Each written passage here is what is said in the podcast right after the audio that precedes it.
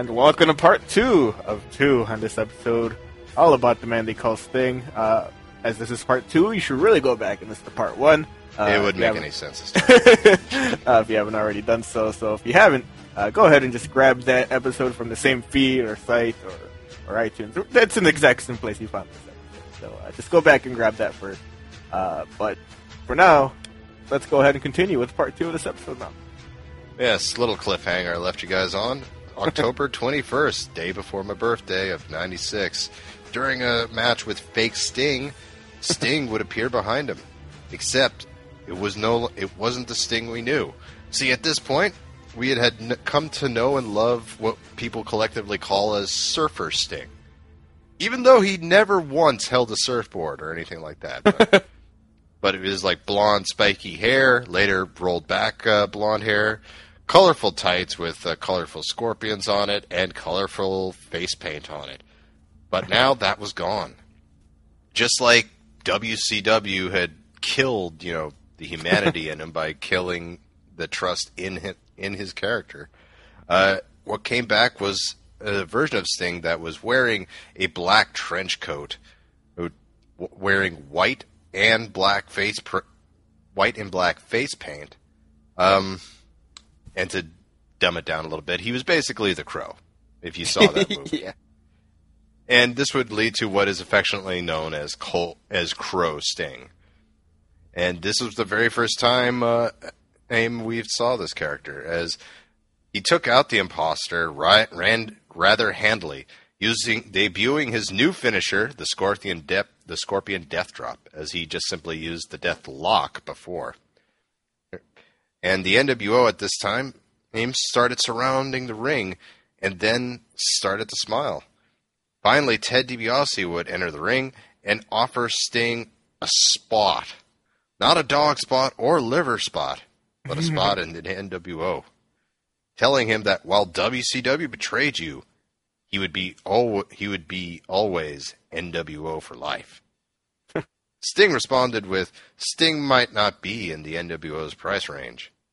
And said a line that has become one of my favorite lines in the history of professional wrestling. The only for sure thing in life is nothing's for sure. And with, and with that, he walked right out, not giving anyone an answer. From here on, Sting never wrestled or spoke for a long time. A real, real long time. Like you would see him in the rafters, like you'd there'd be like Monday night, Mon, I almost said Raw, Monday night Nitros, where you'd look up and it'd show like a scene of him walking in the rafters above, like Batman, but that was it. However, other times he'd rappel down, he'd take out somebody either from WCW or the NWO, which led a question of whose side is he on. And he started using a black baseball bat, reminiscent of what the NWO would use uh, in some of their sneak attacks. And this, in time, would become one of the character's signature. And for for a while, this led to a long, long period where WCW guys were begging and apologizing to Sting for doubting him, saying that they needed him now more than ever and to come back to his roots. NWO was pretty was a confident that in time Sting would see the light, and b pretty ecstatic that the number one defender of WCW was no longer a threat and just continued to wreak havoc on WCW. For a brief time, actually, believe it or not, Macho Man joined Sting's cause when he was booted out of the NWO in January of '97. He was blackballed from WCW as the president of WCW was Eric Bischoff was also the figurehead of the NWO and said Savage Savage wasn't allowed to sign with WCW. so, as he would proclaim, he was a free agent and joined up with Sting in the rafters. Unfortunately, it didn't last long as at SuperBrawl 7, Savage walked away from Sting to help Hogan beat Piper and rejoin the NWO. Real nice uh, commitment there from uh, Macho Man. Indeed. And if I could say something on it, I know Joe isn't a fan, or at least says that this whole waiting and waiting thing was crazy, but the build up for it was perfect because you know everything hinged on what decision Sting made, and if this was written, if the ending was better, like imagine if uh, Starcade, which we'll get to in a second, imagine if that was actually good or didn't have the colossal bungle that it was. Oh man. Uh, I mean, it's just weird that the top, like it's like I can't imagine WWE or WWF ever doing something like this where you take the top, the absolute top guy in your company and just say, all right, you're just gonna hang out over there. Uh, as far away from the ring as we could possibly put you in this arena, uh, and make sure you're not wrestling for over a year. you're really close to describing Brock Lesnar. Just saying. but even he shows up every few months. That's few. It could be. Oh, it's not, he's not going to wrestle again until SummerSlam, dude. We're not going to see him for a while. yeah, not the whole year. fair enough. Fair enough. Finally, on March 9, 97, Sting made his choice. After the NWO had emerged victorious in a battle royal, Sting repelled, as he would. He would actually repel down from the rafters, which looked really, really cool. And then the whole thing with Owen happened. they Yeah, they're doing like, him. yeah, they're like, maybe we shouldn't. Sting would uh, reveal in uh, his little uh, movie that he did called the the Moment of Truth, which I'll talk a little bit about at the end here. He actually talked about it being terrified, and at first openly said, "No, I'm never doing this," but he decided to do it, and you know, for the few time for the times that he did do it, it was really really awesome. He rappelled down to the ring, and just looked at everyone uh, in the ring. Everyone was like, "All right, he's finally here." And then took out his baseball bat and went to town on Hall, Nash, and Savage. and then Scorpion Death dropped all three of them. Finally, he looked to Hogan, who was outside the ring, and pointed the bat at him and threw the bat away. And Hogan, kind of uncharacteristic for his heel run, slowly walked into the ring, tried to do battle with Sting, and was scor- was ultimately Scorpion Death dropped as well. And the crowd erupts. Sting is with WCW. Sting would go on to attack members of the NWO, save WCW guys from NWO attacks, and test people's loyalties. Do you remember? you should detail this. Uh, well, essentially, he would rappel down and look at a guy, and the correct thing to do would be to turn your back on Sting and hold your arms out. And if you know, if he hit you, if he didn't hit you, then you passed. Though I swear there were times he did hit you, even if you turned your back on him. Most people at first would just like, you know, swing at him or something, and then Sting. Then we knew, oh, he was actually a member of the NWO the whole time because you know Sting was kind of like Batman at this point. and anyway, he would attack, and but still never wrestled. Just did sneak attacks or what have you. Still appears appeared a lot more than Brock, just to defend that backlash. so WCW president at the time, J.J. Dillon, tried to get Sting to wrestle against. Like, hey, remember when you used to wrestle? Indeed, he would go up to him. he would go up to him. All right, we got you a match with Hall, or we got you a match with Syxx. It's, and uh, Syxx. Syxx. I was like, no, I'll just stay in the rafters. Thanks. Sting, St- and Sting would refuse many times, oftentimes just tearing up the contract in front of JJ and walking away. Finally, Dillon gave up and finally asked, All right, who do you want? And Sting didn't uh, say anything. He simply pointed to a sign in that the fans read aloud that simply read Vincent. No, I'm just kidding. It's Hulk Hogan. Like, oh yeah, like I haven't been in the ring in a while, so I, I need to go with Vincent before I go with uh, with Hogan. indeed, indeed. Got to So- get that ring rust off. Oh yeah, oh yeah. so, uh, Sting got his wish. The match was made for WCW Starcade '97, and this is another match we've gone into, haven't we, Joe? Yep. Uh, so, good, just to quickly go through with it because we've only discussed this once. The finish, what the, the first start of the sp- finish was be Hogan pin Sting, and then Nick Patrick, the referee, does a fast count. yeah. And which would cause Bret Hart to say, "No, I'm not letting this happen again." Restart the match, and Sting goes over clean.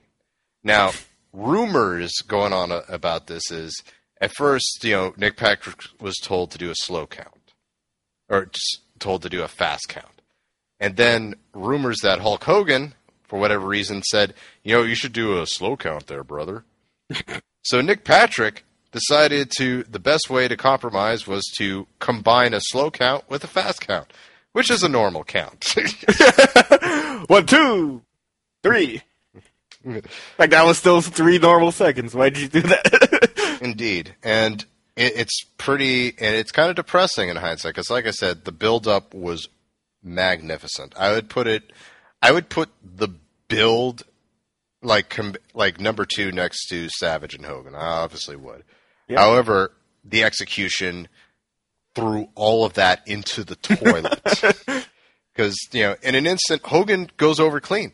I mean, there, there's no controversy here, but unfortunately, unfortunately, you know that nobody like reacts on the moment. Nobody like does anything on the fly. They just say, "All right, this is the script. We're just going to go by, by with it." So Sting kind of looks like he got like he effed Hogan over, and it ruined the whole thing. And it's a shame because if it just been like another six seconds, we would have had something. We'd have had something really great here. But oh, like, I mean, it should have just been Sting going over clean. Because I mean, come on, like he hadn't wrestled in a year, yeah, yeah, I mean, and he's a top face in the company. like it's the easiest match in the world to book. indeed, indeed. But so so we go to the next night on Nitro, and Hogan protested to finish, and rightfully so. he and he was given a rematch, and I asked the question why? Because if you think about it from a story perspective here, you know Hogan just got done like lambasting WCW at every which way in turn. You know, like he created an organization called the NWO to put WCW out of business. Why would you ever give this dickhead another shot at the title? Because it's the sportsman-like thing to do. Still, it's like, all right, all right, Doctor Evil, we'll give you one more shot to destroy the world. Anyway, so the match, the match was the main event for that Nitro, but it went longer than uh, Nitro had time for. So the full match and aired on Thunder. And, what? How does that happen? Uh, well, Turner, own, Turner owned WCW, and he owned the network it runs on. Why wouldn't it just let it go over a few minutes? well, welcome to WCW. What the hell happened over there? You know, it, it's funny, just like talking through just simply one guy's career, I kind of understand why it would go under. It's just like, oh, good lord, man. uh. so two refs would actually declare two, each, one would declare Stinger winner, one would declare Hogan a winner. So Dillon, now keep in mind this is WCW. In the event of a contested finish, you must strip the guy of the title even if he hasn't done anything. What? So Dillon, for whatever the reason, with one guy leading an evil group bent on destroying the company, decided to vacate the title. Oh, And Sting was rightfully pissed off at Dillon. So a rematch uh, was set for SuperBrawl in '98, and thanks again from help with uh, the Macho Man, Sting would retain. Thank God. good lord, man. Uh, and Sting was a fighting champion, uh, defending against such guys as Hall, Nash, and DDP. When defending against Savage at Spring Stampede, Kevin Nash joined Savage in uh, the split from NWO Hollywood, as Savage had once again left NWO Hollywood, and Nash was starting to have his own issues with Hollywood Hogan. So he helped Savage eh, become the new champion.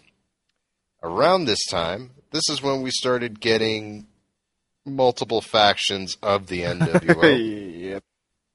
as you would have uh, Kevin Nash and Randy Savage heading up the Wolfpack, and they would go go to fare pretty well in the NCAA as well, wearing uh, black and red, while the black and white guys were called NWO Hollywood for you know the obvious reason that they were aligned with Hollywood Hogan. Both guys vied for Sting for some reason. Because, you know, Hollywood side, yeah, good luck there. And yeah, it's like, what? Why would you ever? and NWO Wolfpack, you know, you just fucked him out of the title. I mean, but for what? Oh, I can explain why. Uh, NWO Wolfpack would get his friend to the end, Lex Luger, to join, and Lex Luger worked his magic and convinced Sting to join Team Wolfpack. Because man, if there's there's nothing in the world easier than convincing Sting to join uh, forces with questionable allies. Yeah, he went right up to him and said, "Hey, Sting, you want to form a stable?" Like, well, I've been thinking about it. And you know what? It's like, You know what? Yeah. Sting, what are you doing? I would have. I really would have loved it if that was their entire gimmick as friends, and like just Lex Luger talking him into things. That's basic. That's that seems to be everything going on in WCW. And uh, I'll be honest, I actually liked the NWO Wolfpack, as it pretty much had like all my favorite guys and Konnan in one group. It was pretty good. yep. I like how you how you qualify that and Konnan. he was there just to get pinned. Come on. It was like it was five guys. You had K- Konnan or K Dog, as he was called, Sting, Luger, Nash, and Savage, and it was like the Elite Five and Con. Okay, Elite Four and Konnan. uh, Like So- Pokemon. Indeed. Uh, they would have a pretty good run. And Sting would then team up with the then WCW guy, the Giant, at Slamboree 98. And they beat the, ta- the tag team champions, the Outsiders. They won after Hall turned on Nash and revealed that both he and Giant were actually on Team Hollywood. Well, you can't have a Team Hollywood guy be the champion with a Team Wolfpack guy, Joe. so since they couldn't get along, they had to get it on. And they did so at the Great American Bash at 98, where Sting won control as they wrestled for control of the tag team titles. Sting would win, and he chose Nash as his partner. That's pretty much it there.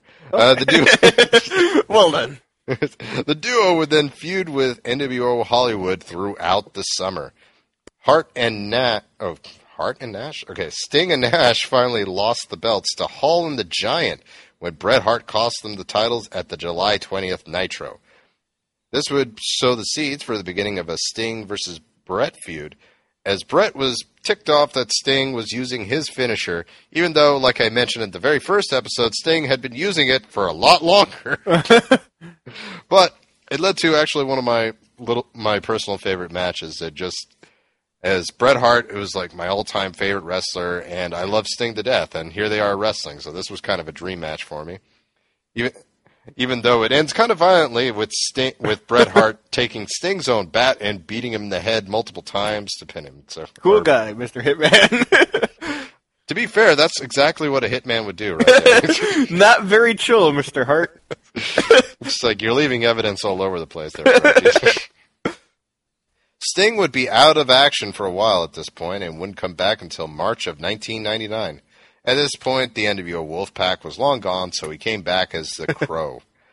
He's, at this time, he started doing a lot more mic work, talking, and uh, he sounds kind of like how he sounds, pretty much exactly how he sounded when he signed with WC, WWE and uh, started, started uh, doing mic work towards the final weeks leading to Mania. Sadly, this is also where WCW started getting really stupid, and that's saying something considering some of the things I've been telling you up to this point.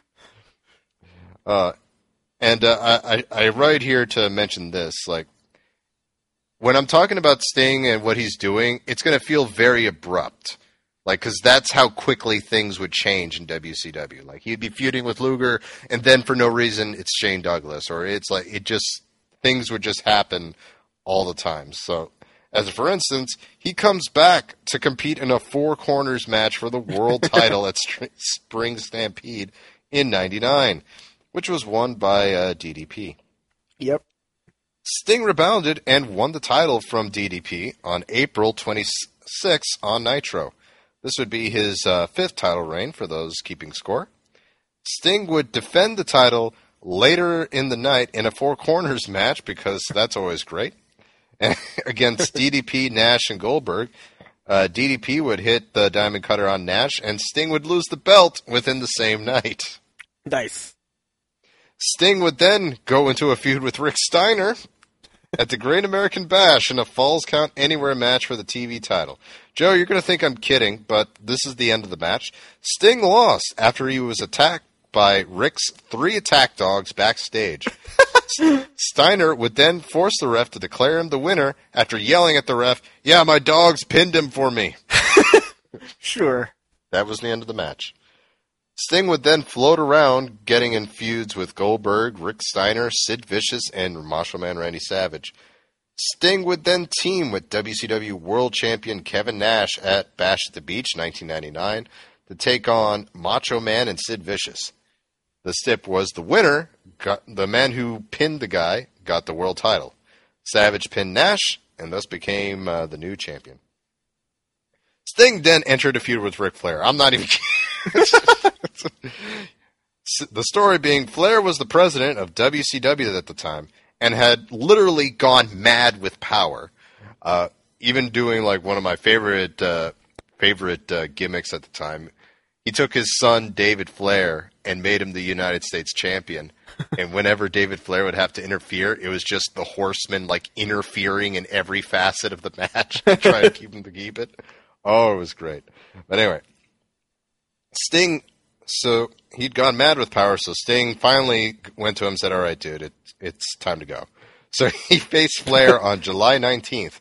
Sting would beat Flair in a match where the presidency was on the line. And as a result, Sting became president of WCW. As well he should. Indeed. He was president for one week as he used his power to make a main event match pitting him pitting him and Hulk Hogan versus Nash and Sid Vicious, and then vacated the position after saying no one should have that power, to which WC It's not, it's, it's, not the Infinity Gauntlet. okay, Sting, take, just just chill out, calm down. it's, it's just the presidency of a failed wrestling organization. It's the not way, the this- Infinity Gauntlet. By the way, this is not the last time that Sting would treat the presidency as the Infinity Gauntlet. He immediately ditched No man should wield such power. And it should be noted that you know it's not like the presidency goes away. WCW just made a new president. yeah, I mean, it's not like becoming WCW president gives you control of time and space. Uh, like the best you can do as WCW president is get like fifty percent off your order at, at like Sizzler or something. I mean, to defend Sting, I mean he does have a valid point. If you become the GM, the president, or whatever of a wrestling company, eventually you're going to turn into an asshole. I mean, it's, Sure. it's just a matter of time. At some point, Sting's pal Lex Luger started telling Sting that he couldn't trust Hogan. And, you know, it, just like sequences of Luger saying, hey, he's going to turn NWO again. As a, as a, this is where I start to intersect with quite a bit of uh, Joe's uh, Hogan review. As uh, Hogan had just gone back to the yellow and red, but Luger told Sting that he was going to double cross him, and it was implying that he was going to reform the NWO as you know they showed like picture he he would like show Sting pictures of Hogan dressed in as uh, Hollywood Hogan like at his house. Because that clearly that shows he's getting ready to turn. Clearly, and then they would go to the back to Hogan's dressing room and he'd be talking with Ho- with Macho Man or like oh whatever reason could him and Macho Man be talking about? Uh, so what could two wrestlers possibly have in common? Indeed, especially ones with such a storied history as Macho Man and Hogan. oh man, oh man. But uh, anyway, I'll get that out of here. Uh, so they would face each other. Sting and Hogan faced off at the main event of Fall Brawl '99 for the WCW title. People expected Hulk to turn, but swerve. Sting turns for the first time in WCW history and strikes Hogan with the bat that was given to him by Luger. And uh, small spoiler, this would be six, be Sting's sixth and final WCW title reign. uh, this tur- this turn was uh, very poorly received, as people still wanted to cheer Sting. I mean, you know that that wasn't going away. So uh, they they still cheered him on, even though he was acting like a heel. Hulk and Sting would have a rematch at Halloween Havoc, or they were supposed to. Uh, Hogan, uh, this you may remember, Joe. This is when Hogan came out in street clothes and just laid down for Sting. Yep. As per why, once again, check out that Hulk Hogan episode. Sting was unsatisfied with winning like this, so just like any heel would, he issued an open challenge for later in the night so he could win honestly. What a great heel. what a guy. Goldberg answered the challenge and killed Sting Murdered him dead. hmm in, an, in an unsanctioned match, thinking he won the title. Now, Joe, uh, you know what an unsanctioned match is, right? Who even knows what that means anymore in WCW? Well, okay. Well, I'll tell you. At least going by the WWE definition of an unsanctioned match, and I going by what happens next, I believe it's correct. As uh, it's a match not recognized in the books of uh, the company you're wrestling for, so it's like as if it didn't happen, and thus, you know, they're absolved from being sued or what have you. Typically, this is reserved for like blood feuds, where you know WWE, where the company can't guarantee that it's going to be safe. But sure, let's just have it be for a match with no heat whatsoever, made on the spur of the moment. so Goldberg thought he won a match that was not rec- a world title for a company that uh, didn't recognize the match. Sting would appear on the next Night on Nitro and demand the title back because of this reason. But President J.J. Dillon, the same president that took over that president spot because Sting decided to just drop it like the Infinity Gauntlet. It's too much for one man. Oh god, it's too much. You can't do it. but President JJ said since Sting put his hands on a WWE official, WWE, WCW official Charles Robinson, which he did in the course of the match, he was. What do you think, Joe? Worth it. He was stripped of the title, mm-hmm. which raises some questions, Joe. Number one, what the hell was an official doing in an unofficial match? Well, someone's got to count. No, you don't. They're, you just they just fight till it's over. That's Well, how do you know it's over? that's a, it was because that that's how the Jericho and Shawn Michaels went. like Shawn just like kicked the freaking Y2J a million times in the face and just left because there was no ref. It was an unofficial match. Uh, also, why is WCW so trigger happy about vacating the title? I don't know. It's like I, I remember watching uh, this show. Oh, It's uh, called OSW Review. It's a good. It's a great show if you guys listen to it. But they actually like did for like the last five years of WCW or the last year of WCW's life, how the belt changed hands like 26 times in one year Yeah. and like abeyance, which means va- vacated, won it eight times that year. oh my god! The sing- the single greatest champion of that year. Oh, yeah. Vacated. So, st- so it was decided that the belt would be put up in a 32-man tournament. Sting would go on to defeat Brian Knobbs, Meng, and Lex Luger to advance to the semifinals at WCW Mayhem in '99. Sting would lose to Hart, Hart in the tournament, thanks to Luger hitting him with a baseball bat. Sting would then shake hands with Bret Hart afterwards, turning face again. Hart, by the way, would go on to win the match. But once again, that's another Slam U episode for another day. Sting would seek revenge on Luger at Starcade 99. Sting won by DQ after Luger and his valet, Miss Elizabeth, assaulted Sting with a chair and a baseball bat, and Sting would be out of action for some time. It would be at this time that Lex Luger would go on a gimmick where he would repeat the same thing he did to Sting to other people, where he would essentially break people's arms with the baseball bat and chair, which led to, and I'm not kidding, a lumberjack cast match at Starcade 99 between Sting and Luger. And Joe, do you would you care to know what a lumberjack cast match is? It sounds awful. Oh, I, didn't I tell you things, this is where things get stupid? This, so all those people that Lex Luger broke the arms of, they were surrounding the rings with their arms still in casts and would do the jobs as lumber, lumberjacks with broken arms, of course, because that's fair. oh man, it is. Oh, it is just so. It was so bad. Oh. I'm not sure you have my wealth, my best interest in mind, uh, WCW. That is your sixth contender right there. oh my god.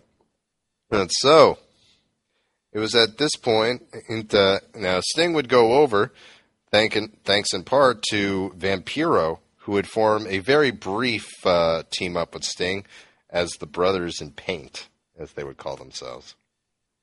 Then on April 10th, 2000, was a pretty significant time at WCW as Vince Russo and Bischoff teamed up to run WCW behind the scenes, but decided to make it a shoot, which WCW loved back then. They essentially took out uh, WCW's cartridge, blew into it to reset it, and uh, started by stripping everyone of the belts. Once again, they love stripping belts in this company. Vacated all of them and did tournaments to declare new champions. Sting made it to the finals of the U.S. tourney, beating Booker T and Vampiro in the first rounds. He would unfortunately lose to Scott Steiner at Spring Stampede 2000 after Vampiro interfered. This would lead to a feud with Vampiro, as you know, I guess because they both wear face paint is the story. Uh, Sting would absolutely destroy Vampiro at Slamboree 2000. Like it wasn't even a match. Freaking a. They would go. They would have another match though at the Great American Bash, as they would face off in a Human Torch match. uh, sadly, it was not clobbering time in this match.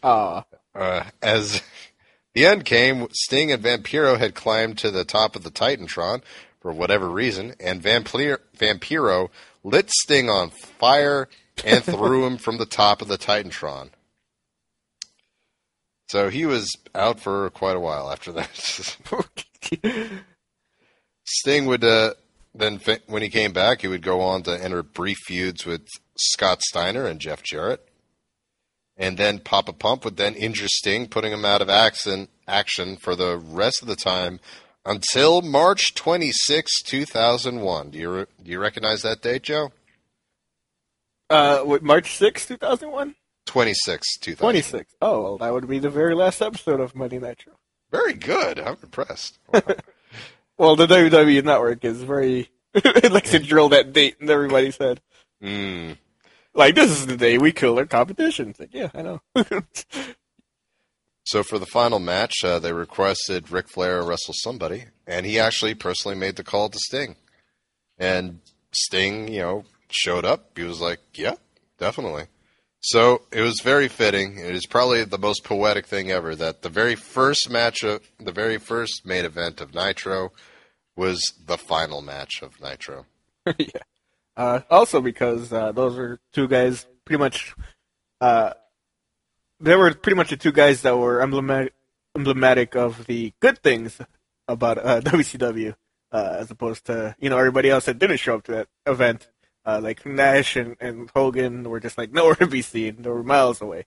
Uh, whereas you know WCW's real mainstays in, in, in Sting and, and uh, Ric Flair, even though he left for a tiny bit, uh, they were both the guys to to really be the foundation of WCW. Oh yeah, and it was I cried watching this match. It was first of all, it was surreal to change the channel to Raw and then be still watching Nitro, and vice versa. It was, it, was a very surreal moment. It was this moment you never thought was going to happen. Then you watched uh, Sting versus Flair, and it hit you. This was it. This is this is was, the end. It was the night of champions. Indeed. Sting declined WWE's offer. They offered him 50 cents on the dollar to buy out his AOL contract. so he decided to just get money by sitting home from AOL until 2002. He points out that he could have joined WWE, but didn't trust him with his character, not so, and didn't like the content that was on TV at the time. Just remember that. Bruno Sammartino over here. oh man. Sting would then join would then temporarily join an international company called World Wrestling All Stars, as uh, he, he would return in the late 2002s after his contract had expired. He toured Europe with the company from November to December, wrestling first in Dublin, Ireland, where he reunited, reunited with his friend to the end, Lex Luger, to beat up Buff Bagwell, which Buff Bagwell, and Malice, who you may know from WCW as The Wall. no, neither of those names ring any bells. but but thanks for playing. You don't know Buff Bagwell? Well, I know Buff Bagwell. I'm saying I don't use the the wall or Malice. or malice. It's like nope, neither of those. I don't know what you're talking about. I'm guessing he's a guy who's going to like amount it to nothing here, but if you go international, he's like the man all over the place. Like Tyson Tomko is a legend in Japan, believe it or not. Sure, yeah. and like Tensai is a kind of a joke here, but oh he- yeah, he's huge over there. in Japan. oh yeah, uh, literally and figuratively. Hey, oh no. Uh, what was I gonna say? I was gonna say something. Uh, I was gonna add to this. Oh, Buff Bagwell, by the way. Uh, yeah, him. Uh, he's a gigolo now, which is real gross. he's so gross. Even uh, even grosser, he made a Sakura movie for Cinemax, so that was great. Ugh. like who would ever pay for Buff Bagwell to be naked in front of them? Just It was funny because uh, he did two technically, as the movie got a sequel. He was essentially Tatanka in the first one, and then he was just Buff Bagwell in the second one. oh, and yes, folks, he does scenes, and it's kind of it's kind of weird. it's He's yeah. got the stuff. uh, Let's move on, please. uh, okay. There were well, you never see the stuff for what it's worth. please like- move on. Okay. Oh So anyway. god. So December 6th in 2002 in Glasgow, Scotland, aka their Retribution uh, pay-per-view, Sting lost to his friend to the na- to the end, Lex Luger, in a bout for the vacant WWA World Heavyweight title. Sting would win the title, however, in seven days from Lex Luger in a rematch at Zurich, Switzerland. Sting would sign on to do another tour where, where in May of 2003 he successfully defended the belt against Rick Steiner, Shane Douglas, and top heavyweight over at WCW, Disco Inferno. on the final show on May 25th in Auckland, New Zealand, Sting lost the belt to NWA heavyweight champion Jeff Jarrett, who unified the titles at the end of the promotion. So it's kind of like a uh, that's kind of cool. So the belt kind of lives on as unified with the NWA title. Yeah. Sting would be gone for a little while until June 18th, 2003, when a company by the name of TNA asked him to appear for them. He did a first appearance on that date, teaming up with Jeff Jarrett to defeat the team of AJ Styles and Syxx Pac. Following, following this, Sting would sit down with commentator Mike Tenay, who discussed his career and his faith. Sting would return on November 5th, 2003, and defeated Jarrett by DQ in a match for the NWA title. At this point in TNA, they didn't have a TNA title, it was just the NWA title. Right. So, November 12th, he teams up with Styles and takes on Jarrett and his friend to the end, Lex Luger. You keep saying it that way. It's never not funny. it's, it's, his, it's his entire. I, I would love it if, uh, like, he tours in Mexico and he's not called Lex Luger, he's just called Sting's friend. like I'm just imagining them just pushing, taking turns pushing each other on the swing set in a park somewhere. Oh man. His final 2003 appearance was on December 17th, defeating Jarrett once again in a non-title match. On March 24th, Sting was interviewed once again by Mike Tenay as part of the promotion for his direct-to-video bio, Sting: The Moment of Truth. Joe, have you seen this video by the way? No, I have not. I wasn't even. I was not even aware of its existence uh, until right this second. It's like or the, obviously this was a pet project by Sting meant to show off you know how faith helped him in wrest- in his wrestling career.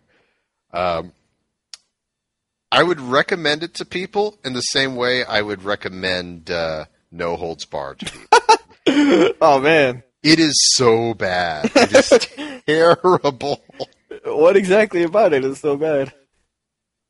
just the just the quality. Like he's interviewed by this like this uh, news reporter who they pick, who's like this complete dork, and then later he's interviewed by this guy who runs a blog who's a complete mark, and just like the whole story. This the it's it's so weird. Uh, this one, folks, you know, you know, I, I try not to do this too much, but you could actually see this on YouTube. Uh, check it out. It's oh my god. It's And what's it called again? Sting, the moment of truth. Okay.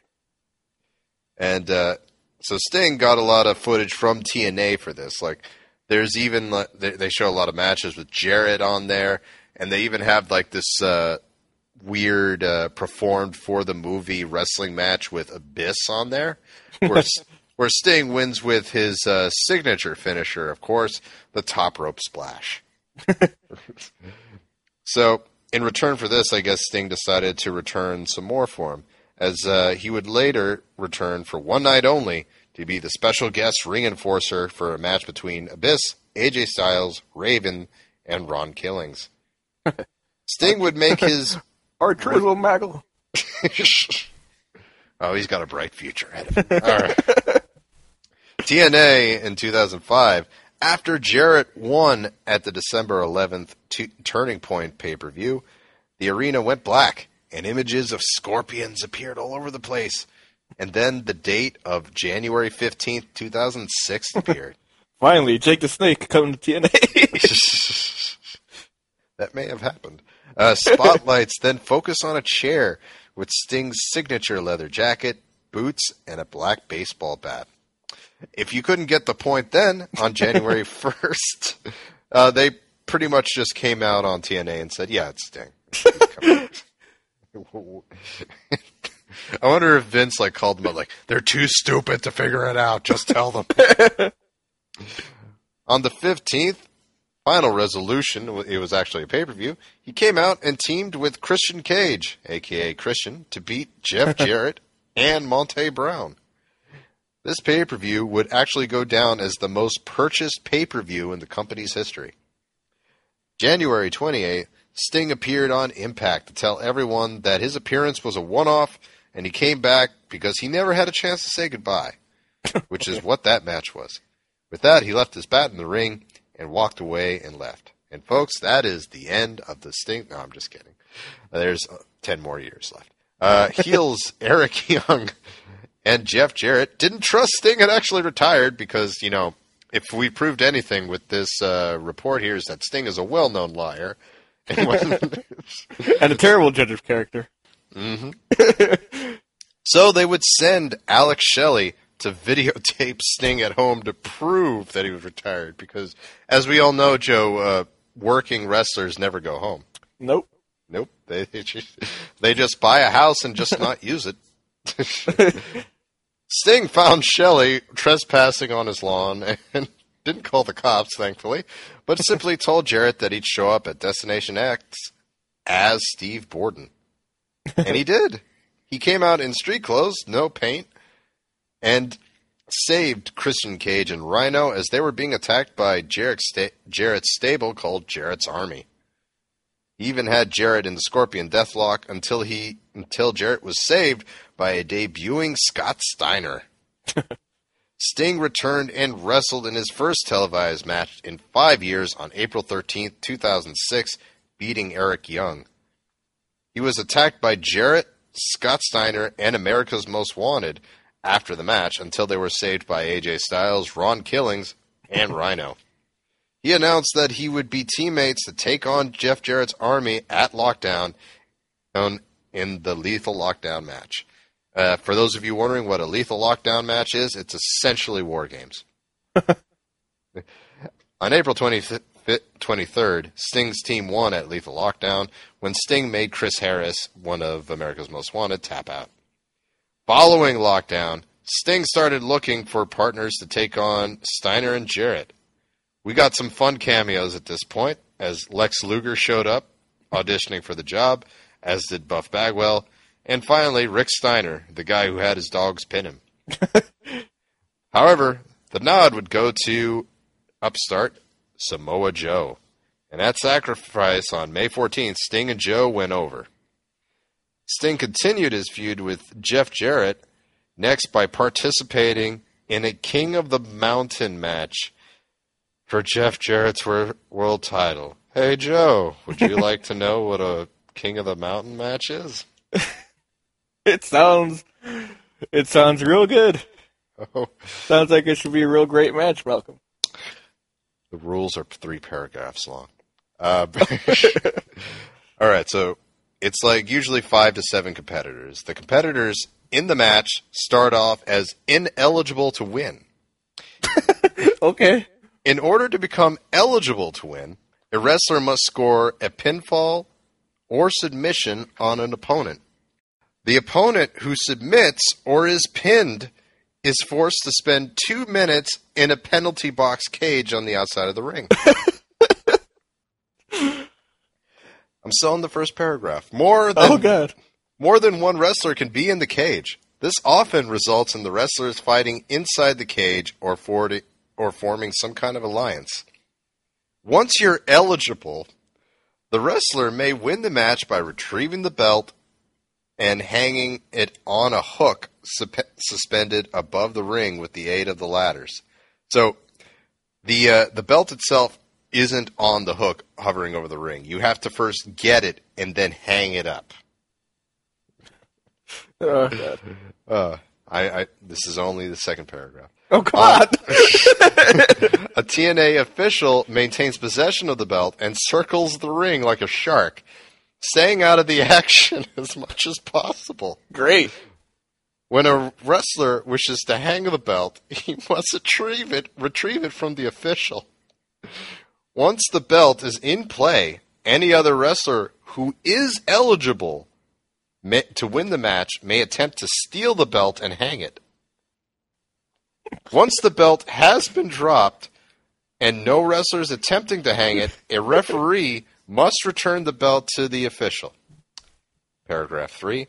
The matchup is similar to the more common ladder match, which has the belt suspended above the ring, and the winner is the one who retrieves it. The king of the matter, ladder, king of the mountain match is considered backwards in nature to the ladder match, as the competitors attempt to hang the belt instead of retrieving it. End.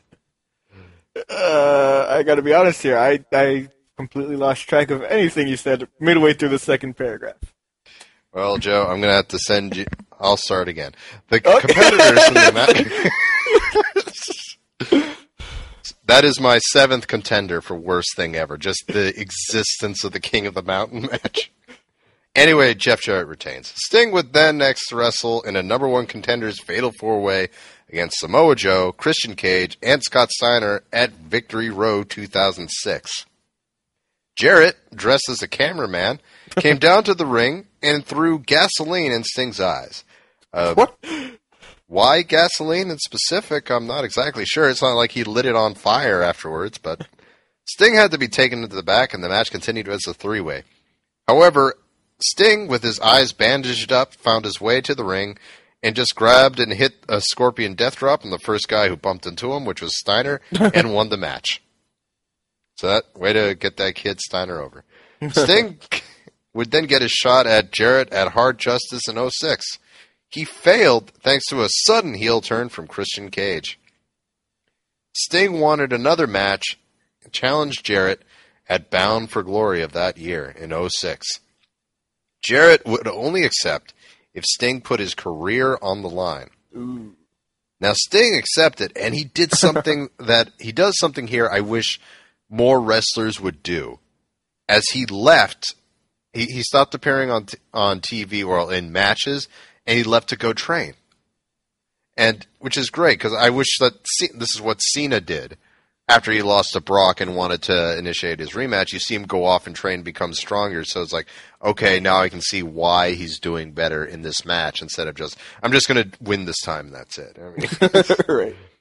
so we saw him train, and we actually saw sort of a transformation appearing within him, and a lot of Bible references in this one about you know metamorphosis and what have you. But uh, Kurt Angle, who had just uh, debuted in the company, was made the special guest ref to make sure everything was called down the line. And Sting uh, came out, and it was really cool because he basically took Surfer, Crow, and Wolfpack Sting and created this amalgamation of all three characters, and it actually looks really good. It's not too far. It's not too different from what he looked like, like uh, coming at. It was like colorful, yet still had the dark black and red colors, and there was like r- red streaks and the black and white face paint. It actually re- looked really good. I recommend you le- look it up. And this matchup was actually really, really good. And I enjoy I enjoyed two matches out of this era. And uh, Sting, Sting won his second NWA title by making uh, Jeff Jarrett submit on uh, October 22nd, my birthday, at Bound for Glory. And uh, just some interesting stats here. He became, at this point, the oldest NWA champion in the history of the TNA era. And he was the only guy to win it before and after the inception of TNA. and so Sting was chasing this uh, belt for the better part of the year, Joe. It was this huge moment when he finally won. So you would think that this is leading to like a lengthy reign as champion, you know. Yeah. Yeah, he loses it the next month. All Uh, right. he, he lost it to Abyss at Genesis 2006 by DQ. As uh, the story, as uh, I guess that, that was in the rules at the time that Sting could lose it by yeah, DQ, I was so- about to say. the story then became uh, Sting trying to get Abyss to free himself of his satanic manager, James Mitchell, who that was his gimmick, by the way, folks, that he was satanic. So sure. very, very appropriate. At this point, Christian Cage got involved, saying that he knew a dark secret in Abyss's past. So a three-way was made between the three at Turning Point on December 10th of 06, with Abyss retaining. Sting still tried to convince Abyss to dump Mitchell. Failed he would fail to get the title back at Final Resolution in a three-way elimination match with Abyss and Cage. And then revealed on public records that Abyss had shot his dad three times in the back, Jesus. sending him in a coma. God. Abyss and Abyss would then charge at Sting for revealing this this information, and in the ensuing brawl, Mitchell threw a fireball in Sting's face. Okay. Uh, so, so he's a wizard, I guess. Uh huh. So Sting would then would then beat Abyss in a prison yard match, and this is the one match, one of the matches I couldn't find uh, what that is exactly. Okay. It's probably just a no DQ match, uh, really. So, at against all odds of 07, uh, Abyss had already lost the title to Christian Cage at this point, so Sting did not get any belts, sadly. Oh. Sting, Sting would then go on to beat Abyss in a last rites match.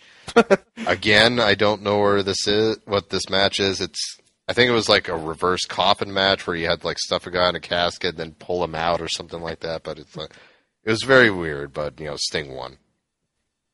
Sting would then team up with Abyss to take on AJ Styles and Cage as uh, Abyss had finally gotten rid of James Mitchell. However, Mitchell would arrive with a woman in tow, which Abyss saw and caused him to run to leave Sting to fend for himself.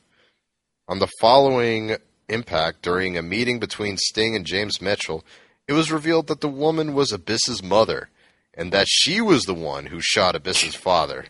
But Abyss took the blame to protect his mom. Why are, but why did, and neither of them went to jail after any of this. No, no, statute of limitations and all that, I guess. Sure. Later in the night, Ab- Abyss, now realigned with James Mitchell, joined Team Cage in the Lethal Lockdown match, while Sting joined Team Angle. And at the match at Lockdown at 07, Sting pinned Abyss to end the rivalry finally, as he just said, All right, fuck it, dude, you're on your own. Sting was supposed to get the world title shot from this pinfall. But the next impact, Kurt Angle, that lovable sore loser, challenged Sting for that very same number one contendership that he just won. Team Cage, which would later be called the Christian Coalition, consisting of Christian Cage, Tyson Tomko, and AJ Styles, would then interfere, causing the match at the next pay per view, Sacrifice of 07, to be made into a triple threat.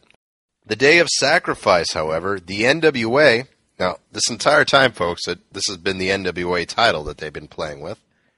The NWA, owners of the NWA title and World Tag Team titles, stripped Cage and the Tag Team Champions, then Team 3D, of the belts, the reason being that Cage refused to defend the belts at NWA house shows. Kurt would win the match and become the first TNA champion. But while he had Sting in an ankle lock, Sting was actually covering Cage the whole time. So while uh, Kurt had Sting in the ankle lock, he was actually covering Cage. So the ref should have been counting three, but he decided to accept the tap out, which led to some controversy. And which this led to, guess what happened to the belt, Joe? It was put into a giant shredder. It may as well have because it was vacated. Great. And a tournament was created to def- to figure out who would go into another King of the Mountain match to decide who. God damn it! Don't worry, Joe. All Because right, read the Sting rules didn't, again. don't worry, Joe. Because Sting didn't qualify for this one, thanks to Christopher Daniels interfering for whatever reason. So Sting just beat the crud out of him at Slammiversary 07 instead. Sting would then team up with the newly faced Abyss, and they would take out Ca- Cage and Tomko at Victory Road 07. While trying to help Abyss win a match against AJ Styles, the Christian Coalition jumped them both. Sting was slammed into broken glass by Tomko, and Abyss was pulled under the ring, then slammed into glass and to thumbtacks at, right after. Despite this horrible, horrible carnage, Sting and Abyss still showed up the next week, where they won a ladder match that allowed them to pick the step for their match with these guys at Victory Road. And it ended up being a Doomsday Cage match. Which, uh, actually, I didn't write this down, but I did look it up. Uh, I remember it. Essentially, it's a steel cage, like a standard steel cage match, like you would see at WWE, except the where usually there's an opening at the top. It's completely covered in uh, barbed wire Okay. because the point of it is there is no escape, and a lot of barbed wire on the ceiling. So, Okay. So otherwise, a normal cage. Mhm. And they and they call this a Doomsday Cage match, just like they did in WCW, even though they were widely different cages. yes, sir. Okay. Sure. Whatever, TNA. And the match was actually Sting and Abyss teaming up with Andrew Martin, also known by some people as Test from the WWE, as they took on the Christian Coalition in its entirety. And uh, they would win, as uh, Christian Coalition had nowhere to hide. And from there, August 30th, Sting won a Fatal Four Way with Styles, Cage, and Joe to become um, a part of the ta- a partner for Kurt Angle as one and a half of the tag team champions. As uh, when uh, Kurt at this point with Kurt Angle, they were crazy pushing him. It's like there was literally one part where he won every single title by himself. really? Oh yeah, like the story was uh, he got like this is the point where he had just beaten Brock Lesnar for the IWGP uh, Championship in Japan, and he Huh. brought that over to TNA, and he won like another big title. He had like another title from TNA. Meanwhile, Samoa Joe won the tag titles, I think, with Angle, and uh, he also got the X Division belt. So they literally had a main event match where it was for all the belts on the line, like winner take all. Did, did they also give him the Knockouts title? Sadly, no, that would have been hysterical. Like, sure just give him all the belts. I don't care. and you know, because Kurt would have ta taken it. But anyway, Kurt beats Samoa Joe, so he gets every title in TNA. So he needed a partner. So he was kind of forced to get a partner at this point. So he uh, then did. So he did this little match to figure out who it was, and Sting won. However, they would lose the title 13 days later to the team of, and this is this is candidate number eight, Joe. Ron the Truth Killings and his tag team partner, Adam Pac Man Jones. Oh, failed NFL star. Indeed, you remember this match? No, I've never watched a single TNA match in my life. Maybe like a few. Well, the the thing to note about this one is Adam Pac Man Jones never tags in, as he was still under contract with the NFL, but was expecting that to go away. So TNA, of course, yeah, we'll let him have the tag team title. sure. It was essentially R. Killings doing the entire work by himself. And uh, during the match, Karen Angle, Kurt's wife at the time, claimed that Sting slapped her for whatever the reason and led to a feud between the two. Kurt would retaliate, which le- and which would also lead to them losing the belts. In retaliation to this, Kurt would then attack Sting's son Garrett on Impact in a kind of crazy and over the top moment on Impact. Just him beating up his son for like just out of nowhere. From this, Sting challenged Kurt for the TNA title. On October 14th, Sting overcame Kurt, Nash, and Karen Angle, who all interfered to try to help Kurt to win his first TNA title. Now, keep in mind, I said October 14th. This is important because he would lose it 11 days later back to Kurt on an edition of Impact. I, want to stress this real quick because, you know, something that did bug me from the Macho Man episodes, and I know you don't mean, you know, you know, to, you know, insult Macho Man, but he said at one point, well, I guess Vince is right. There was nothing. Stupid companies do stupid things, Joe. you can't put that on Macho Man because Sting is a draw still, and they don't know what they're doing. On a special tag match that was made for Genesis, this uh, Angle teamed with Nash, while Sting would team up with Booker T, with the stipulation whoever got the pin got the title. Not that it was necessary, because Angle just pinned Sting, and Sting disappears for a while to chill with his family. He wouldn't show up again until March 2008, where he would appear on the tw- on the 27th edition of Impact to announce that he was on Team Cage to take on Team Tomko at Lethal Lockdown. And of course, this leads to Team Cage going over. After a failed attempt in a tag team tournament, Sting again left for a while and would come back on July 13th of 2008. At Victory Road, Samoa Joe was victorious on a vicious streak with his character, beating up people after the bell. He was uh, the champion, by the way, and he would just like just continue to destroy people. Sting uh, came back and was trying to convince him, you know, you're taking this too far. You got to show respect in there. Da da da da da. Joe, however, pushed Sting away and went to continue pummeling his friend Booker T. Sting responded by nailing him in the back of the head with a baseball bat. Jeez. It's like, all right, what did I tell you about using violence? Bam! this turned into an angle where Sting began turning on new guys, saying that they needed to learn respect, like him and Booker T had. This uh, would turn into a title match with Samoa Joe at Bound for Glory in, at Bound for Glory 4 in October after after Nash nailed Joe. Sting emerged victorious and got his second TNA title, or he got the title regardless. And for those of you keeping track at home, Sting is currently undefeated at Bound for Glory pay per views. Oh. What's Which, the streak you know, at? Exactly. So it became like a streak for him. His first one was in uh, 2006, so this is like uh, two years now in the running. The illustrious BFG streak.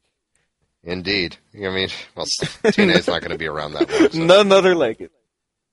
Sting would then join up with Nash, Booker T, Angle, and Scott Steiner to form a very infamous eye rolling stable called the Main Event Mafia. Jeez. Sting was made the godfather of the group, and I'm not kidding. They were they called him the godfather. Was there a, which was his capo? Uh, I guess that would be Angle. What about his consigliere? Uh, Nash. All right. I like this. Uh, this isn't as stupid as it sounded at first, but I, I'm into it. Sting was heel for the first time in a while, but once again, people still cheered. Sting actually had a nice reign here, facing the likes of AJ Styles and Rhino. Sting would finally lose the belt to, of all people, Mick Foley at Lockdown 2009. Sure. This is his longest reign in TNA, by the way, at 189 days, as he didn't last the month most other times. Sting would continue would then beat Angle at Sacrifice at 09, and again to maintain uh, being the godfather of the group. On the Impact after Slammiversary, the group attacked and kicked Sting out. Oh, hold on a second. Yeah, I made a mistake. So Sting wasn't the godfather. Kurt Angle was the godfather, and Sting was whatever position that I said Kurt Angle was. So at this point, he just beat Angle and became the new leader of uh, the main event Mafia. Because at this point, they started turning a little vicious as they would do sneak attacks and stuff, which Sting never took part in. Uh-huh. So he was like, "All right, we're losing sight here, guys." So he pulled in the reins a little bit. So after after that, on the Impact After Slammiversary, the group would then attack and kick Sting out of the group, making Angle once again the leader. On September 9th at No Surrender, Angle defended defeated Sting, Styles, and Sting, Styles, Hernandez, and Matt Morgan to retain the belt. On September 9th, No Surrender, Angle defended against Sting, Styles, Hernandez, and Matt Morgan. Sting would hit the Scorpion Death Drop and could have won, but instead let AJ Styles get the pin and the title. In gratitude, Styles offered Sting to be the first shot at the pay per view that he never lost at, Bound for Glory. And in, during in the lead up to this match, people were, they were starting to lead up that this might be Sting's last match if he didn't win. Da da da. da. So in a very very good match, Styles over, and he basically takes the mic and says, "I don't know what's going to happen next, but if it this is it, thanks for everything," and he leaves. So Sting would re-debut on January 2010 on the Monday Night 8 edition of Impact on the Rafters. Then finally on In the Ring on March 8th, Sting, seemingly to save Hogan and Abyss from Flair and Styles, but he just nails Hogan and Abyss with his bat. He'd then go go on to lose to the debuting RVD that night, and then in turn beat him up with his bat. He was then announced as the captain of Team Flair versus Team Hogan at Lockdown 2010. They would lose, unfortunately. Oh. After beating Jarrett to a pulp at Sacrifice 10, like I, I'm not even kidding, he just like beats him with his bat. He's just hitting people with the bat. Okay, take it away. Just, just, oh, after beating Jarrett up to a pulp at Sacrifice Ace of 2010, he was named a number one contender for the uh, TNA champion RVD. Sting thanked Bischoff for making him the the number one contender by hitting him with his bat. Do it. I'm going to say that a lot. Sting got a shot at Slammiversary 8. By 8, uh, I mean the Roman numeral there, not the year. But a returning Jeff Jarrett would cost him the belt. Sting would attack him again from behind with his bat, causing Dixie Carter to say, Jesus Christ, man. I'm suspending you for 30 days without pay. Sting would then, upon returning, revealed that he had teamed up with Kevin Nash.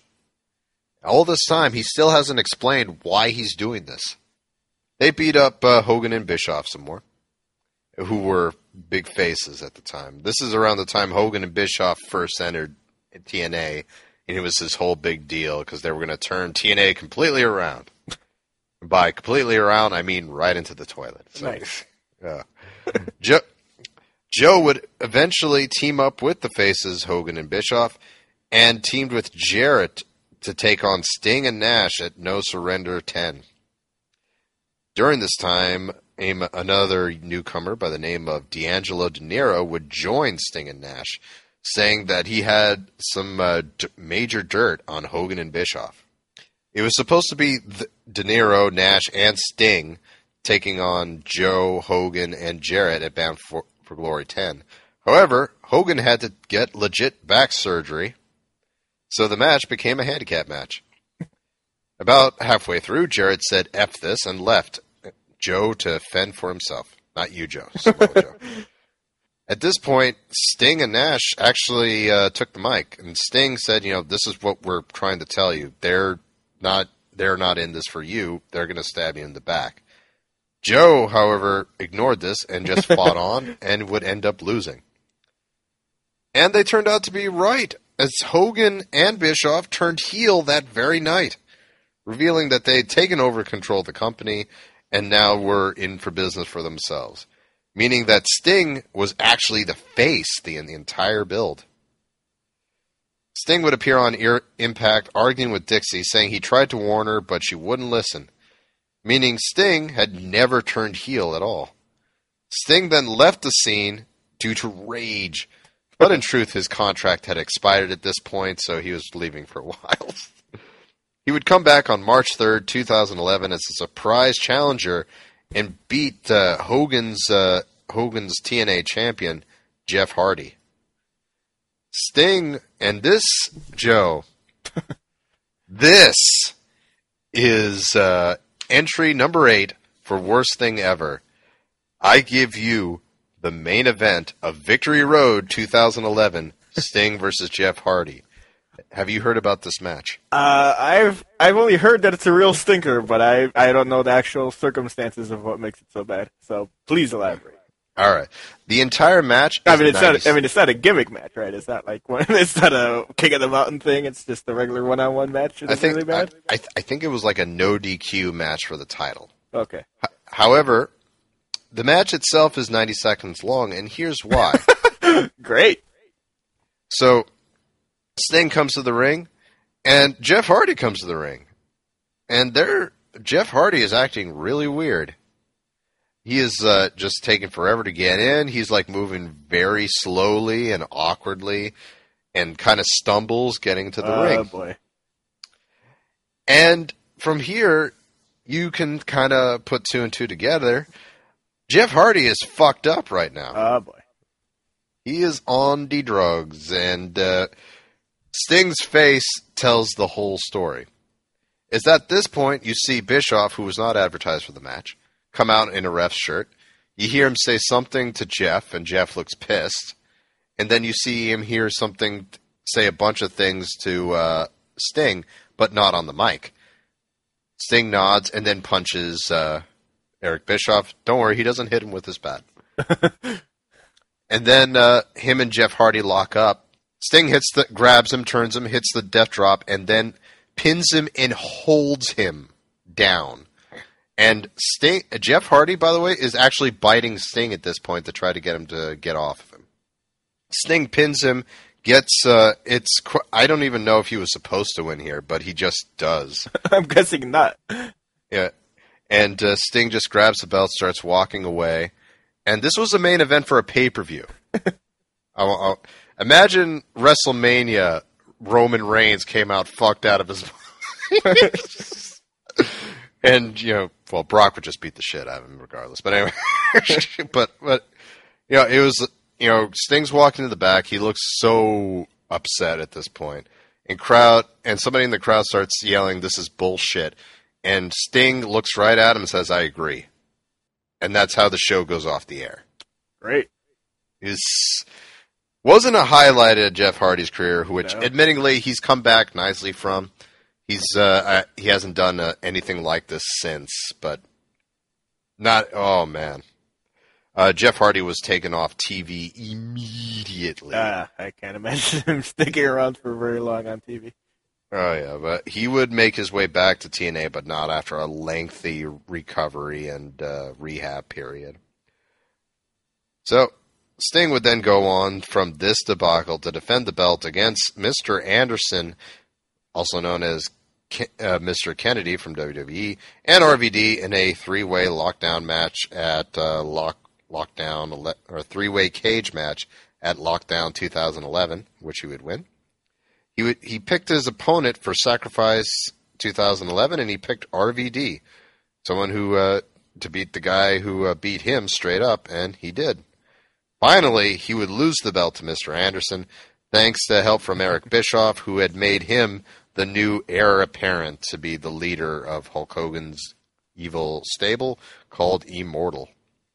from from here, Sting's look changed, and he started acting more like the Joker. Like uh, he would actually paint, you know, that weird smile that he card that Heath Ledger had for the Dark Knight. Yeah. Yeah, that he actually painted that on his face, okay. as well as make his uh, the darkness around his eyes more exaggerated, like Heath Ledger's Joker. He wore his he had styled his hair. He basically was Heath Ledger, and he even wore like an outfit like the Joker, and started acting really over the top. Like it was like an attempt to like evolve the character again, and I I give him credit for trying, but it didn't work. uh, He called himself the Insane Icon at this point and would regain the title on July 14th on an edition of Impact. However, he would lose the belt to Angle on August 7th at Hardcore Justice. Yeah, as I'm starting to get to the point that they'll put the belt on Sting in time for a pay per view just to get the hit. of saying like Sting's going to be in the main event and just drop job him out. It's pretty bad actually. that sounds awful. I know, right? and like, oh man, we're gonna get to see Sting defend the title, and then he loses every time. It's like every time he decides to pay for it. It's like, what the hell? And people will always do it because they love Sting. yeah, but man, that's that's real shitty on TNA's part. It is. It really is.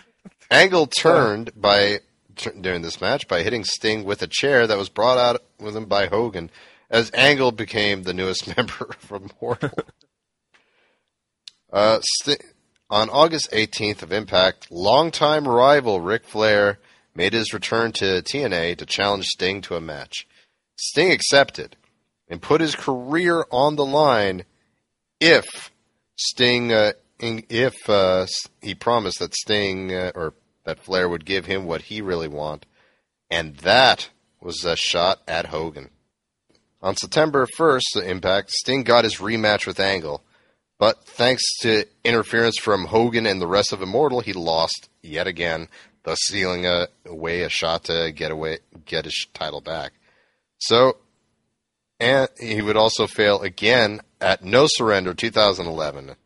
Sting faced and beat Flair on Impact on September 15th and got the shot at Hogan at Bound for Glory. Oh, it's his event. oh, man. Undefeated. After, indeed. After some ridicule from Sting, Hogan agreed to put control of the company on the line because why not? well, Sting obviously would just back out because no man should have that power. Oh, indeed. indeed. it's, an, it's an easy victory for Hogan.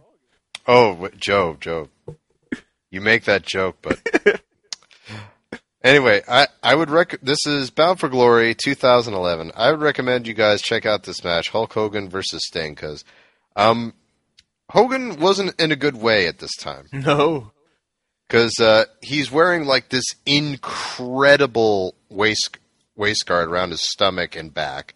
He's got these uh, big braces, big red braces he, and I'm not even joking. He looks like Iron Man with all the padding he's wearing around his body. it's like it, it's like Tony Stark was waiting for like the upper chest piece for the armor, and he'd be all set. Fact, that could be a good gimmick for Hogan. He just like wears a, like this foam Iron Man outfit so he can wrestle. Sting would win, go on to win the match and get control back. Immortal would then, pissed off that they lost their meal ticket, attack Sting, and Sting would beg Hogan to save him and come back. Hogan had a moment of consciousness and tore off uh, his Immortal shirt and save Sting from the attack on Mortal, becoming a face once again, Joe. Sting was then put in charge of TNA Impact. And Joe, guess what his first order of business w- was? Obviously, it was to leave uh, the presidency. uh, so, no, no, no, no, no, no. Even better. What would be the dumbest thing he could do right now with with this uh, power? Oh, jeez, you just got to tell me. His first order of business: putting Hulk right back in, back in charge. Come on. As he stated, he learned his lesson, so we can trust him with this power. Sure. He spent half a year trying to get him out of power. Oh man. What are you doing, TNA? he didn't do much of anything from here except fail to get the title, elevate ta- and elevate talent. Then finally, on uh, June, June 10th, Sting was announced as the first man in the much decorated TNA Hall of Fame at Slammiversary 2012. and he'd sadly once again fail to win the title. That's the story of Sting's run in TNA, just constantly failing to get the world uh, title. In a meaningful way. Indeed. Uh, currently, right now, there's only two people in the Hall of Fame, as the next man would be Kurt Angle, who refused to go into the Hall. really? Indeed, as saying that he wasn't worthy of the honor. Oh, come and then, on. And then at the following year, after rehab, he agreed to go into the Hall of Fame. Okay, then. So June 14th, 2012 comes. Sting comes on TV, but he's attacked by three mass assailants. Four weeks later, Sting returned with Hogan, and both guys were again attacked. Sting had uh, Hogan had to get legit surgery, so Sting had to take over as interim GM, despite not wanting anyone to have this power. Sting was officially inducted into the Hall of TNA Hall of Fame, by the way, on October 20 on October 13th. The assailants would reveal themselves as a group of evil bikers called Aces and Eights, who would somehow have a biker hangout club o- always across the street from the arena. Sure. Uh, Sting and co- took on Aces and Eights at Bound for Glory 12 against Knux and Doc, and lost after interference from Devon. So yes, the second time in history that Sting has lost at this event, and it's to mainstays Knux and Doc. Put that in history books. Yeah. Nove- on the November 8th of Impact, of Impact, Sting was hit with a ball peen hammer and then put through a table by Aces and Eights and was put out of action for weeks. Coming back on January 3rd of 2013.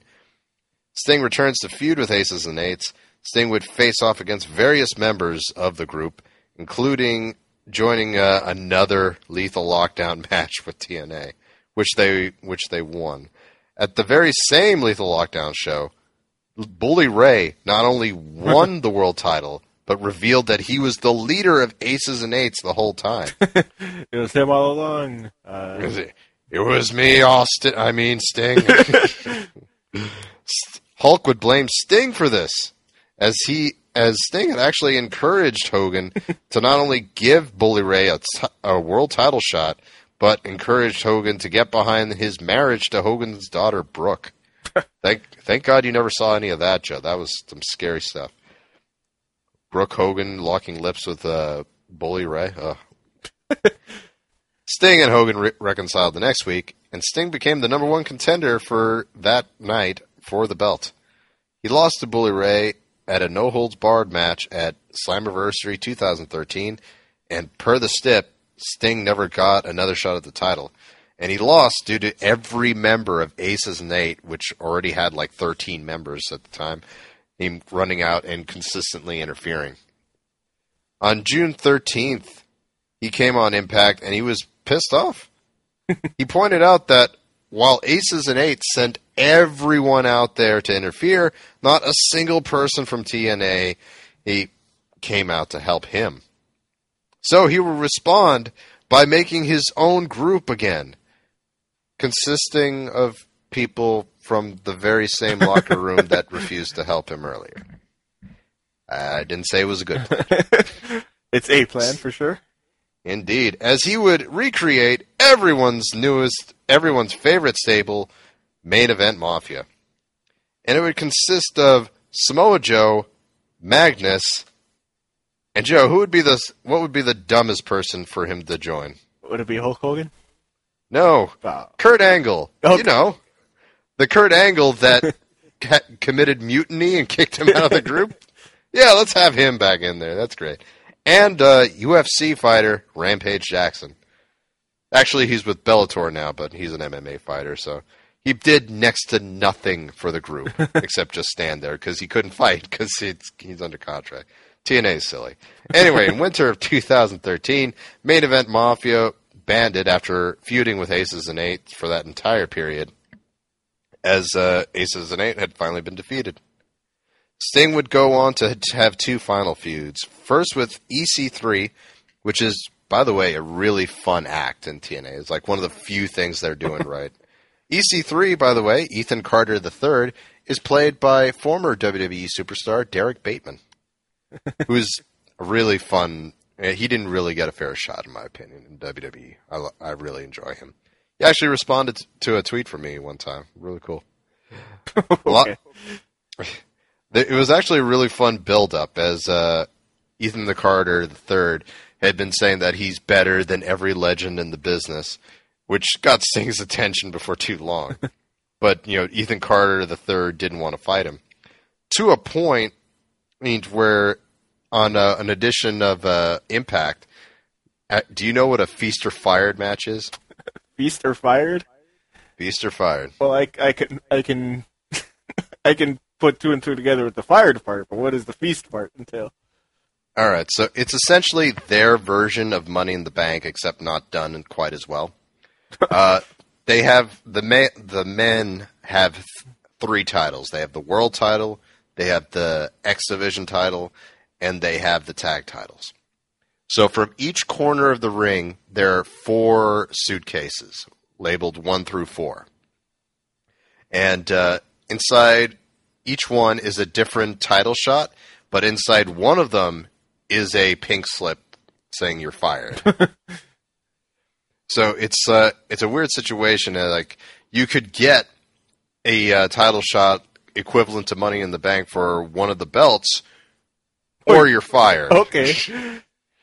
And EC3 Rat was given a choice. You can either enter this match or you have to face Sting tonight. And he chose without even think without even thinking about it, getting into the match that could potentially get him fired. Okay. Because that because that's how badly he was scared of Sting.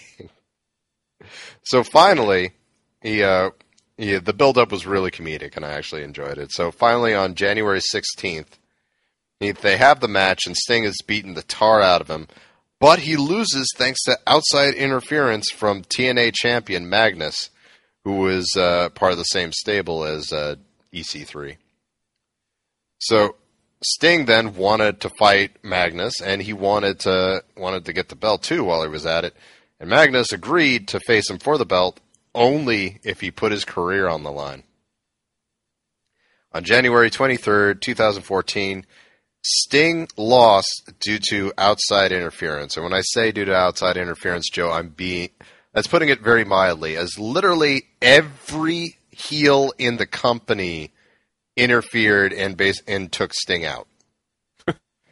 Which led to Sting getting pinned.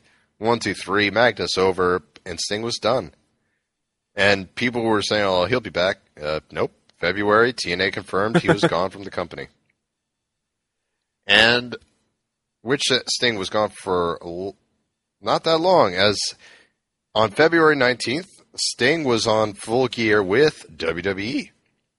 And for those of you who are wondering how WWE differs from those other companies that Sting was with, uh, listen to this schedule before he even hits the ring. Starting on February 19th, Sting started appearing and doing interviews for DVDs such as the second Warrior, the third Warrior DVD set that came out not too recently. He started doing uh, pieces as well for WWE.com, commenting on certain aspects and what have you. Then, April 18th, the, they completed and released the Sting DVD set that you know that's out there now. July 14th, he did a commercial for WWE 2K15. The same day, WWE starts selling Sting merchandise on WWE.com.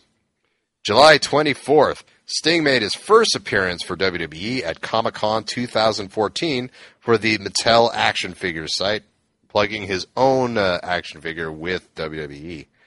Then on August 16th, he was a guest on the WWE 2K roster reveal panel, which is still up on uh, still up on the WWE network if you want a good laugh, especially when they talk about CM Punk. I think on the network they edited it. I mean, because it's on IGN as well, uh, where it's where it's streamed originally, and then they put it on the network. I think they, they I think they did something with the audio where the with the CM Punk chants were much less prominent than they were. Oh, yeah, like if you go to the IGN thing, you know, you hear Renee Young, she's like CM Punk, and everyone's like, yeah. Now, if you go to WWE Network, you, Renee says CM Punk, like very depressed, and there's nothing, dead silence. Yeah, it's real weird. Yeah.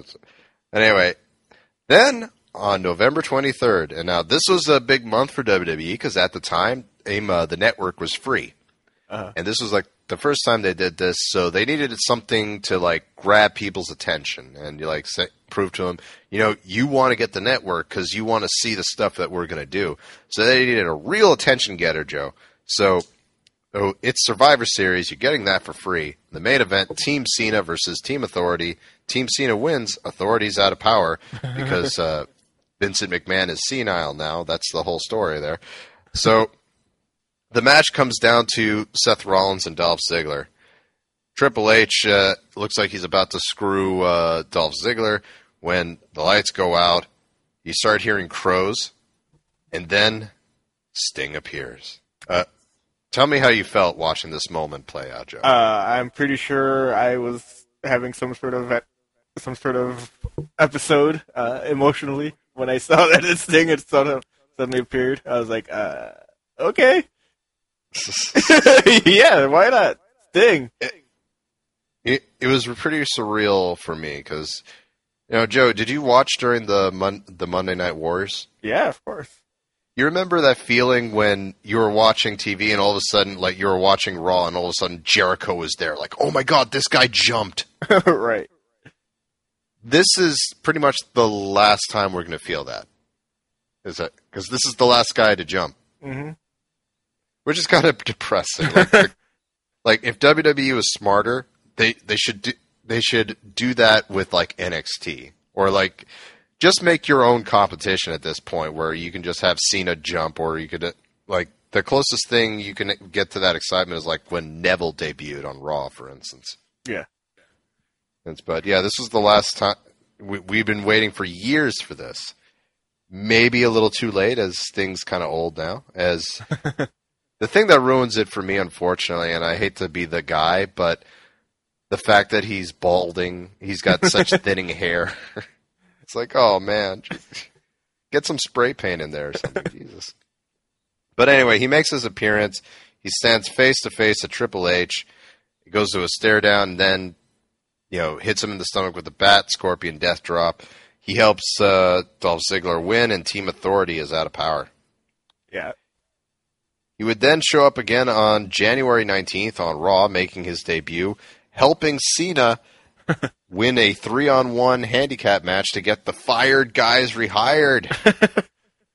Finally ending that storyline. Good God. Uh, then at Fastlane 2014, means Hunter and Sting had a face to face where Sting formally challenged uh, Hunter to a match at uh, Survivor Series. Now, before I talk about uh, WrestleMania 31, I just want to talk about as apparently while Sting was in TNA, there had been many a times that he was this close to signing with WWE, and they were going to do this big match with the Undertaker. But uh, he Sting would uh, point out, you know, like like I would just keep thinking back. I would look at what they did with Diamond Dallas Page, and DDP was huge in WCW. He was the People's Champ. He could have been great, and they killed that character on the first appearance. That's like, and I I couldn't trust them with me. I mean, like for all I know, they would have just jobbed me out the first day I was there. So I've you know that's why I've never signed because you know I I I can't trust uh, WWE. So he wrestles Triple H at WrestleMania 31, and he jobs. Joe, defend this. what do you, why, why am I going to defend it? I'm not saying. Oh. it- I mean, it definitely wasn't what anybody expected to happen because you know why would you bring a guy over after 14 years, have him be this vigilante, as they say, uh, and you know just have him job out. Uh, but I mean, ultimately, I it's not surprising that they that you know they wanted they would want to put WWE over WCW uh, one last time. Uh, Well, that's a, that's the thing that's infuriating because Sting on the Go Home show for uh, WrestleMania for Raw actually came out and said, "Dude, I'm not here for WCW. yeah, it's really stupid to think I would be here for WCW." But they wouldn't. WWE wouldn't let that not be the story. Like, Right. I wanted to punch JBL in the face that entire match because the way he was announcing, you would think. I really think he thought that if Sting won, WCW would come back. right. Uh, aside from uh, aside from the result, though, I thought it was an enjoyable match. Uh, No, no, for no, no, no, for as ridiculous as it got. like just for seeing like X like DX and NWO fighting that uh, that was awesome. That made the match for me. Even though it made no sense for NWO to come out to help Sting, it's like what? Why Like, would well, they? if you think about that moment, then it's ruined because you got X Pac there, who was a part of the NWO as well as right. of Everything was just thrown together. Like I was kind of expect because DX came out to help Triple H first, uh, and it would have been hilarious if like X Pac turned around and saw you know the NWO coming and and for him to. It would have been funny if he got excited to see them, like, "Hey, we're friends," to beat up Sting, uh, and instead uh, getting his ass kicked. Uh, and then there's like Hall and Nash who are a part of the clique, Uh-huh. but are against Triple H, which yeah, like I, like I said, like it. If you think about it even a little bit, none of it made sense. But it was hilarious to see all these, uh, even if they're like twice as old as they were before. Uh, it was still fun to see them just kind of show up and just start just start throwing each other around. I mean, there's a you know we're gonna do a Triple H episode. That's a given, Yeah. right? I mean, in, and you were, we're gonna talk about the fact that you know he taught that there are a lot of rumors that you know he got the victories in a lot of matches by backstage politicking and convincing people to let him go over people. And people joked that Triple H would go over. And like, no, there wouldn't. Like once again, why would you do this? Why would you sign Sting, make the, this big deal that he's coming back, and job him out the first match? I mean, the only thing I could think of is like, you know, because of what happened with Ronda Rousey and The Rock, that Uh-huh. maybe that's going to lead to something at WrestleMania 32. And they thought, well, we got to start building up Hunter now, you know, a year out. Yeah. Uh, I mean, I've heard that, uh, or I've read recently, uh, you know, since the uh, WrestleMania that that you know Triple H wanted to lose or thought it would have made more sense to lose, but then Vince, being Vince and wanting to get WWE over one last time, uh, overruled the logical decision for the sake of of doing that.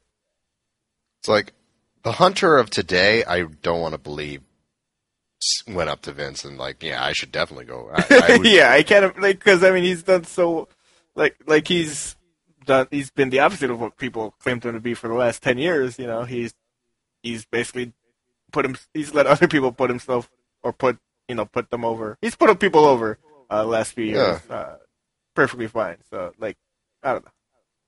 Yeah, and uh, at a uh, stockholders uh, call, it was actually oh, uh, they were at they actually talked to S- Hogan about Sting, and the way he uh, talked about it, he said that he was doing Sting a favor by having him come on for WrestleMania, and uh, that you know.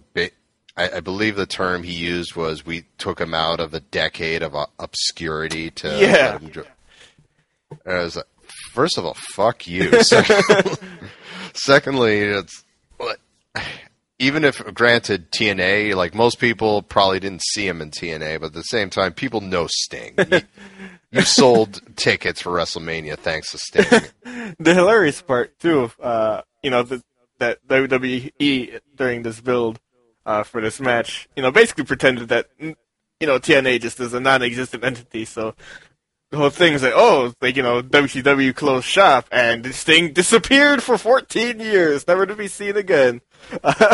uh, despite the fact that you know he had this lengthy run at TNA, um, and um, and the network, you know, they did these WrestleMania Today shows uh, for two days before before the show, uh, and one of them, the first show on Thursday, uh, they had Ric Flair on to talk about the Sting Triple H match, uh, and you know they're, and I, I think Michael Cole's talking. him. He's like, yeah, like he come like. WCW shuts down, and you know he's gone for 14 years. And Ric Flair, being Ric Flair, he's like, "What are you talking about? He's like he he was he, he wrestled for 10 years after that.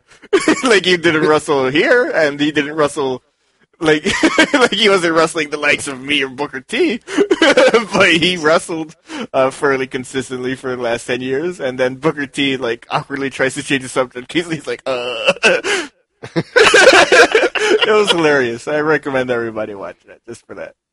Oh, God. It's amazing, you know, the bubble WWE lives in. And it's sad that Vince is like that. It's like, nope, WWE beats WCW. It's an inferior product. Like, it's an inferior product that had you on the ropes. For over a year. Yeah. And it's, uh, that being said, if uh, Triple H and Sting have another match and it's just guys from the Attitude Era and guys from past their prime from WCW interfering each and every time. Like have three count come out there and then Val Venis and the Godfather. Oh, I would, I, I would, yeah, like it's weird because I'm, I, I hate the finish, but at the same time, it, it was a fun match. I enjoyed Yeah. it. I agree. The next night on Raw, if you have the app for nine ninety nine, why wouldn't you? Dur, dur, dur.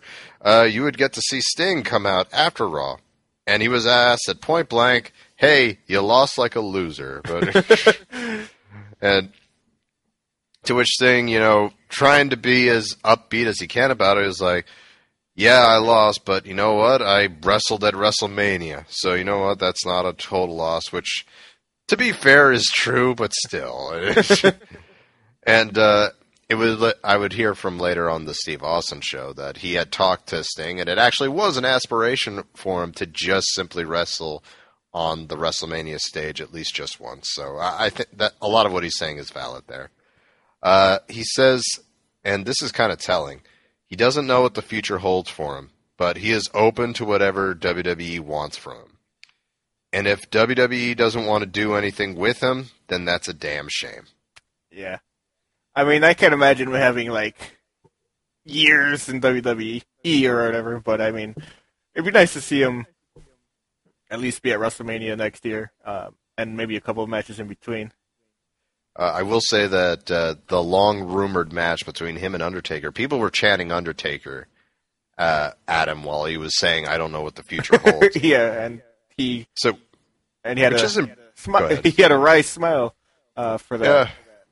yeah, which I'm impressed about because you know the Sting losing sort of killed that for me because Undertaker goes over. If they were going to have a match next year, you think Sting would go over too, but. Uh, you know, granted, who knows? Maybe Sting wrestles Triple H at SummerSlam and he gets the victory there, and then he looks strong going into WrestleMania. Right. But, but yeah, that would be meaning counting on WWE. So that is all up to date, folks. Quite the history, and amazingly, only three things involve, only four things involving WWE. that is a first for this show, right there. The most minimal WWE ever. Just to go down his accomplishments really quick, he is a one-time NWA World Heavyweight Champion, a one, t- and this is with WCW first, a one-time NWA World Television Champion, a two-time International Heavy WCW International Champion, a two-time WCW United States Heavyweight Champion, all through tournaments, a WCW, a six-time WCW World Heavyweight Champion, a three-time WCW World Tag Team Champion, once with Lex Luger, once with the Giant, and once with Kevin Nash. In TNA, he uh, was an NWA World Heavyweight Champion, a four-time TNA World Heavyweight Champion, a one-time TNA World Tag Team Champion with Kurt Angle. He won Inspirational Superstar of the Year for 2007. He got Match of the Year for his match with Kurt Angle at Bound for Glory of 07 and his match of the year again for AJ Styles at Bound for Glory of 09. And he was an induct he was inducted into the TNA Hall of Fame class of 2012 even though he was the only member of that class. and that does it for Sting. And I guess we're at matches now, Joe. Yeah. All right, so if you see two from TNA, I'm just going to rifle right through them. I recommend the Bound for Glory match of 09 against AJ Styles. A pretty emotional match, actually. It was really cool. And his Bound for Glory match of 06 against Jeff Jarrett. And uh, over in the WCW side, there's quite a bit. First of all, anything involving Ric Flair or Va- Vader, you can't go wrong. Um, it's classic each Yeah. time, but I'll give you specific examples there. Uh, Beach Blast 92, his match with Cactus Jack falls count anywhere. It's was Foley's favorite for a while for a reason. By the way, really bummed him out, really bummed Sting out when uh, Mick Foley told him that he was no longer his favorite match of all time. Oh. Why would you tell someone like I that? don't know. That's a good question. That's a nice It's kind of a do. dick. It's a, like just call him up in the middle of the night. By the way, you're no longer my favorite match. Uh, WrestleWar '92, Sting Squadron versus Dangerous Alliance. Actually, really good match. They act the the fight gets so vicious they actually start destroying the ring. It's actually it holds up. It's really good. Uh, Starcade '92, uh, the matchup he had with Big Van Vader. Uh, Great American Bash 1990, where he won uh, for the first time against Ric Flair. Halloween Havoc 89, Sting and Flair versus Terry Funk and Great Muta in the Thunderdome match, which was actually a really fun brawl.